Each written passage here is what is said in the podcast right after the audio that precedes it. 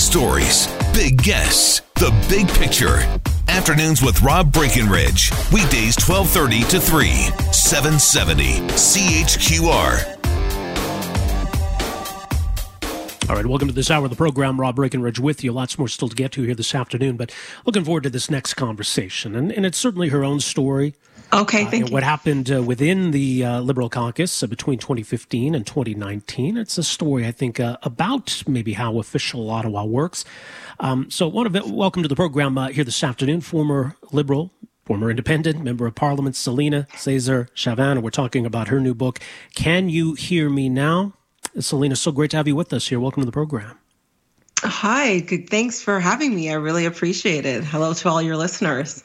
Yeah, uh, let's talk a bit about first of all why you felt it was important to to write this book to tell your story. What what was it from your perspective?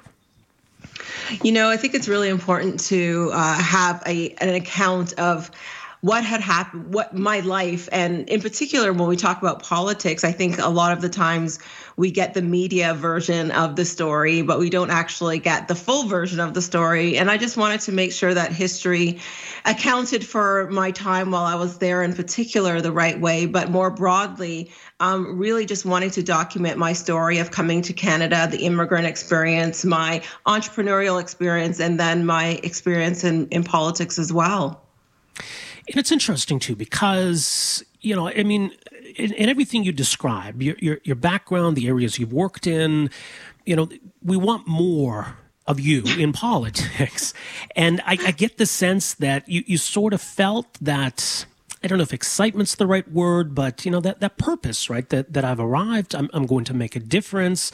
That this is going to be positive. So, how did your mm-hmm. view of political life and party politics changed from from 2015 to 2019? You know, I think it was it's interesting because I thought it changed on a number of different fronts. So when I first arrived, I the meeting that I first had with the prime minister was as his parliamentary secretary. So the parliamentary secretary to the prime minister. I sit in the seat, first meeting December of 2015, and I say, you know, I don't want to be used as a token. I don't want to fill any racial or gender gaps. I am, you know, I, I want to actually contribute. I'm perfectly happy being the member of parliament for Whitby. I don't need another title.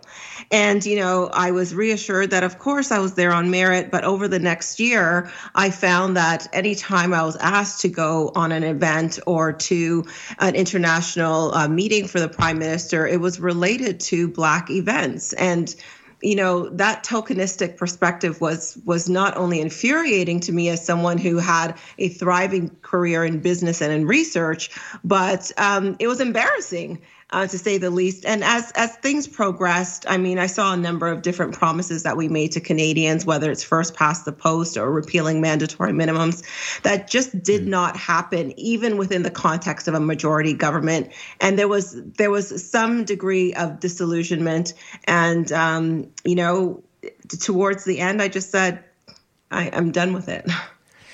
Yeah, and, and I mean, and it might come across as cynicism, and that's probably an un- unfair way to describe it. But you know, you start to realize that that maybe there's there's a lot more spin involved in in politics, a lot more platitudes in, involved in politics, and how much? I mean, to what extent did you get the sense that uh, the the way the prime minister and those around him wanted to govern was more about platitudes and optics and spin and communication as opposed to actually making a difference and actually following through on some of these matters. Yeah, you know, I mean, I'm not saying that everything that the government did was incorrect, but you're mm-hmm. you're absolutely right. I mean, there was there was rhetoric around, you know, being a feminist and government and that diversity was our strength. And we're seeing sort of the cracks of that that rhetoric, especially when you don't pay attention and you don't actually do the work that is required. At, at present, there is a class action lawsuit presented to the government of Canada from uh, former federal employees that were harassed and bullied while they were there. Um, uh, black employees who were who were part of the service who had worked sometimes 30 years within the service and, and never got a promotion. We're seeing, you know, um, the, as far up as the governor general, you know, um, having to resign because of a toxic yeah. um, environment in her office. And so, you know, that falls on the responsibility of the current prime minister. I mean, we we we cannot assume for any moment that we could, you know, let up the brakes and not hold our governments to account. They are the prime minister. They are our government for a reason, and we should be holding them to account. And a lot of this culminates in the events of early 2019 that, that we can talk about. But I also wanted to ask mm-hmm. you about what happened in, in March of 2018. And this was a situation yeah. involving uh, Maxime Bernier and something you had said to him. And it's kind of a, a backlash that, that, that came up against you. And what you maybe felt was a, a lack of support from your colleagues, from your party. Tell us a bit more about that incident. Yeah, so the comments were around an investment that the government was making in Black communities across the country. And I think one that was necessary, the first time in Canadian history that these investments were being made on a federal level. And, you know, uh, at the time, Maxime Bernier put out a tweet saying that, you know, he thought that the investments weren't necessary. And I told him to to check his privilege and there was a there was a, a backlash of, of, about that. I think most Canadians could remember it. What most Canadians didn't know was that during that three weeks of gaslighting that I received, up until the point where you know many saw here for Celina going viral. I did not receive any kind of support or much support at all. There was a handful of people who did, but much support at all from um, from members of my own caucus, PMO, or the Prime Minister. And you know, this is an interesting point that I want to I want to emphasize because as soon as Here for Celina went viral, I got a phone call from the prime minister saying, "Are you okay?" so it's not that he was incapable of doing it. It was just when I was being gaslit, he wasn't interested in being part of that diversity is our strength type of mantra if it meant actually standing up for his own budget. And what did that say to you? Well, you know, it really, uh, you know, this is now now year two or year three that we're in. So the first year, I'm like mm-hmm. this to- token. The second year, they're they're kind of, you know, leaving me when I when I actually needed the support the most. And it, I mean, tell me how it'll make anybody feel. You know, you're trying to work hard yeah. in an organization, do your best, and really they're just telling you, you know, not only do you not don't belong here, uh, this team won't support you even when you need it. And for me, that was enough of a sign for me to say, you know what, I I'm going to continue to work for the rest of my term for my community. I represent the town of Whitby. I love this town, and I will go hard for them. But I'm not going to continue to sit around and and sit with what you are doing to me and by extension what you are doing to 130,000 people that I represent.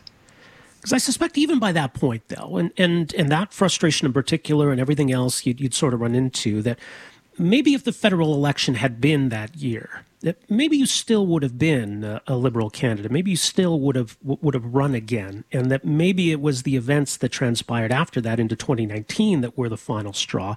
I mean, is, is that, I don't know, is, is that a fair statement, do you think? It is a fair statement. So, you know, up until March of 2018, I made a decision that I, you know, I wasn't going to run again, but the decision to sit as an independent and to really mm-hmm. just send a message to the liberals that I was not standing for some of the the rhetoric that you you mentioned earlier that they were purporting to stand by but really didn't want to um, was especially around the SNC Lavalin uh, affair. And love it or hate it, love Jody or hate Jody. That's not the point. The point of the matter is, is that this government uh, was saying during the Me Too movement, everybody was using hashtag Me Too, hashtag Believe Women, hashtag Believe Her, believe women when they're being bullied, believe women when they're harassed, believe women when they're they say that they're they're being pressured. And here you have Jody Wilson-Raybould saying that she was pressured, she was feeling bullied, and then they decided to leave her. So they believe her when it's convenient and leave her when it's not. And that yeah. I just, I could not stand with.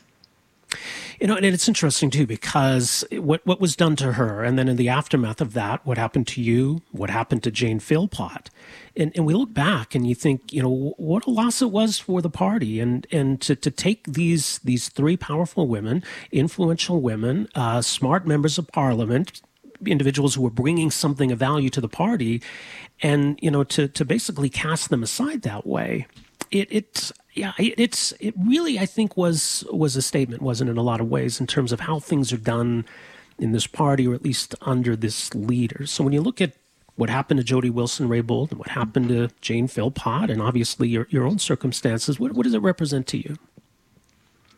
Well, you know, it really represents that, you know, rhetoric is more important than actually doing what you say that you're going to do. And, you know, on each circumstance, the, the prime minister, and, and we've even heard it recently with the governor general, is saying things like, you know, people experience things differently. Well, how long are you going to be able to use that excuse before you actually yeah. like own up to some of your own challenges or you own up to some of your own mistakes? And, you know, one of the things that Jody, uh, Jane and I talked about often was if the prime minister had just acknowledged, just simply acknowledged what what we were experiencing, the, some of the hurts that we were having within Parliament, um, I think that things could have gone a lot differently. And you have to remember that our democratic institution is really the heartbeat of our country. And if you can't treat people appropriately within that framework, how is anything else supposed to function? How are we supposed to get equity? How are we supposed to ensure that we are in, introducing policy that's fair to everyone? So, when you made the decision that you were going to leave the Liberal caucus and to an independent, and, and that led to a, a confrontation with the Prime Minister, how, looking back, how do you describe that meeting? How do you describe how that went down? Yeah, so that that was actually before I even sat as an independent. Oh, so so that was what I just said that I, I wasn't running again. And, you know, that was actually the same day that Jody Wilson Raybould resigned as minister. And I was met by the prime minister on that phone call. You know, the, the thing is, I naively thought that calling him as a courtesy to tell him that I, was, that I wasn't running, that he was going to say something like, Oh my God, Celina, I wish you'd change your mind. You know, we really value you as part of our team. Um, I hope you will stay, something nice. And mm-hmm. that night, I was met with this rant about, you know, how I didn't appreciate him and, you know, um, you know that that uh, everybody keeps talking about his privilege and that I can't that he couldn't have two strong women of color leave him on the same day and I was just like, dude, what are you talking about? You know, it was really one of those moments where I just said, you know, if I don't stand up for myself now, and if I don't stand up for 130,000 people that I represent now, I never will. And I, I gave him an earful back as well. Yeah, you did, uh, as you described. Some of it we can't repeat here. But was part no. of that because you were so caught off guard by what he said? I was really caught off guard, but you have to remember that I didn't go to Ottawa to be Celina, to represent Celina. I went mm-hmm. to Ottawa to represent the people of Whitby that I serve. And that I took that very seriously. And at that moment when the prime minister was speaking to me in that fashion, I just kept thinking if he speaks to any one of my constituents that way, I would I'd certainly give it to him. And so it was easy for me to sort of stand in that strength of 130,000 people and and tell him tell him exactly how I felt. and then how did he react to that?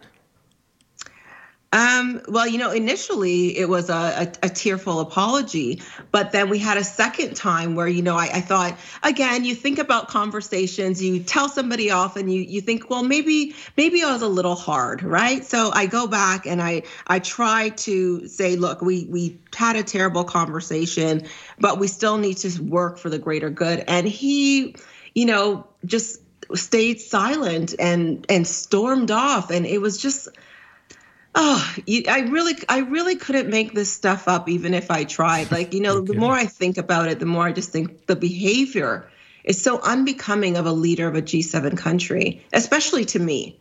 Um, i was i was i was really i was hurt by a lot of it but i was really just flabbergasted that that this was how it ended up now, once we got into to the latter part of the year, and, and you're at the point now where you're moving on from politics and you're not running again in the election, we get the the blackface controversy, and then as we get into 2020, we have the whole broader conversation uh, that, that's happening in Canada and the U.S. Uh, around issues uh, of racism and systemic racism. As now, I guess at this point, kind of an outside observer, but with some experience on the inside, what, did you make of how the prime minister dealt with both, you know, his own personal controversy and in that broader conversation that was happening? So you know what? When I when I actually heard what was happening, my phone. I was with friends, and my phone just kept dinging. And usually, I don't pull it out when I'm you know in company of other people. And then somebody said, "Oh my goodness, did you see what's happening?" and we looked up at the screen and we see this. And of course, I checked my phone and I mm-hmm. just I just looked at it and said, you know, I should have just seen this coming. I should have known. I like I'm I'm totally not surprised by by blackface at all. What I am surprised by is that the, the prime minister didn't take an opportunity to really describe to Canadians what the impact of blackface is especially in the prairie provinces where minstrel shows were really um, were re- really prevalent and the dehumanizing way in which they presented black people. And he never took an opportunity to do that. And we see even now when we're having these conversations about race in 2020 you know he's taking a knee at you know at a black lives matter rally in ottawa and then getting up and not really doing anything. The, the federal government is facing a class action action lawsuit by federal previous federal employees. Um, they just sent out a bunch of letters to black organizations saying that they couldn't get funding because the leadership wasn't black enough. You know, like I, I honestly, I can't make this stuff up. And it's so performative.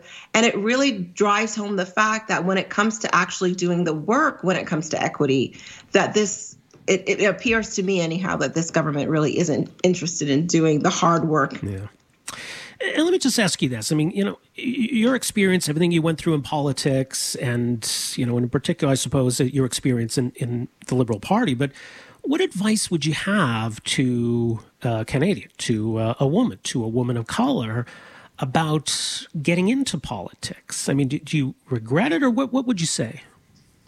So it was a job that I truly loved. Um, I I probably would have stayed uh, if the leadership has changed, mm-hmm. which I guess says a lot. Um, yeah. But I would advise them to to run.